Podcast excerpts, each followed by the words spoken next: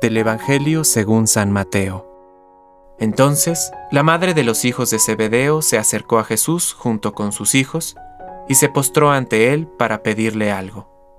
¿Qué quieres? le preguntó Jesús. Ella le dijo, Manda que mis dos hijos se sienten en tu reino, uno a tu derecha y el otro a tu izquierda. No saben lo que piden, respondió Jesús. ¿Pueden beber el cáliz que yo beberé? Podemos, le respondieron. Está bien, les dijo Jesús.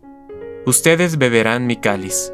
En cuanto a sentarse a mi derecha o a mi izquierda, no me toca a mí concederlo, sino que esos puestos son para quienes se los ha destinado mi Padre.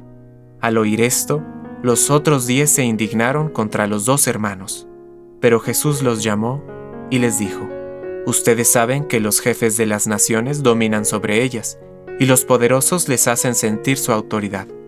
Entre ustedes no debe suceder así. Al contrario, el que quiera ser grande, que se haga servidor de ustedes, y el que quiera ser el primero, que se haga su esclavo, como el Hijo del Hombre, que no vino para ser servido, sino para servir y dar su vida en rescate por una multitud. Palabra de Dios. Compártelo Permite que el Espíritu Santo encienda tu corazón.